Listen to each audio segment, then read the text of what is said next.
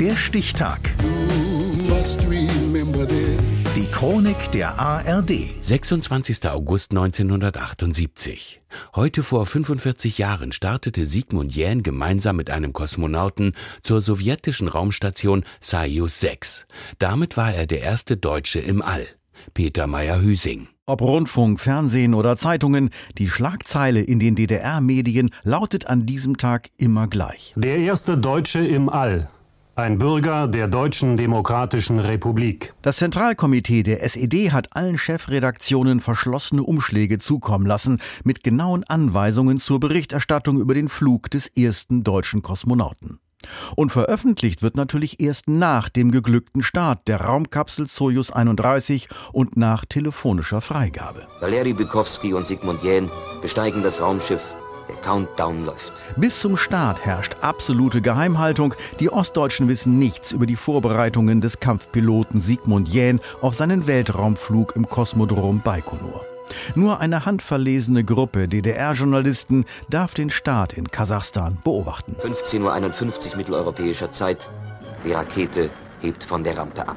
Und während Neues Deutschland und aktuelle Kamera nun die Sensation genüsslich als Systemüberlegenheit der DDR preisen, rast Soyuz 31 hinauf zur Raumstation Soyuz 6 und Sigmund Jähn meldet sich. Ich widme meinen Flug dem 30. Jahrestag der Gründung der Deutschen Demokratischen Republik, meinem sozialistischen Vaterland. Ich habe diesen Text ordentlich gelernt und möglichst auswendig abgelesen. Ich war auch nicht äh, gegen diesen Text. Er war eben der Text für den ersten DDR-Kosmonaut. Der Mann aus dem Vogtland absolvierte eine DDR-Bilderbuchkarriere.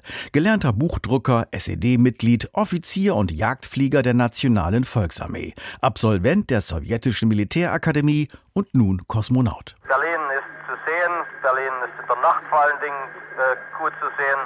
Man sieht auch Moskau. Also das Bild ist unwahrscheinlich. Ein froher Blick zum Kosmos, der wird von uns gesandt. Etwas rumpelig getextete Agitprop-Lieder und schlichte Kosmonautenschlager begleiten den deutsch-sowjetischen Raumflug. Flankiert von, nennen wir es mal, sozialistischem Merchandising hier auf dem Berliner Alex. Der Verlag für Agitations- und Anschauungsmittel hat in seinem Angebot nichts vergessen. Sie können erwerben Plakate, die das Ereignis würdigen und die die Fliegerkosmonauten im Fahrporträt zeigen. Poster mit den Unterschriften der Kosmoshelden. Ausschneidebogen, Losungsbogen. Erstmal eine ganz großartige Sache, dass uns das gelungen ist.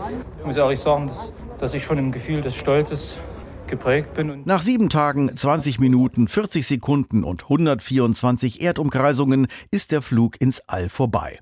Nach einer ruppigen Landung, bei der sich Jähn leicht verletzt, geht es für die Kosmonauten auf zu einem endlosen Marathon der Ehrungen, Paraden und Feiern. Über Lautsprecher erlebten die Tausenden und ich natürlich auch hier am Alexanderplatz die Ankunft und Begrüßung der Kosmonauten auf dem Flughafen in Schönefeld. Einer von uns fliegt da oben wo die Unendlichkeit beginnt, hat dort seine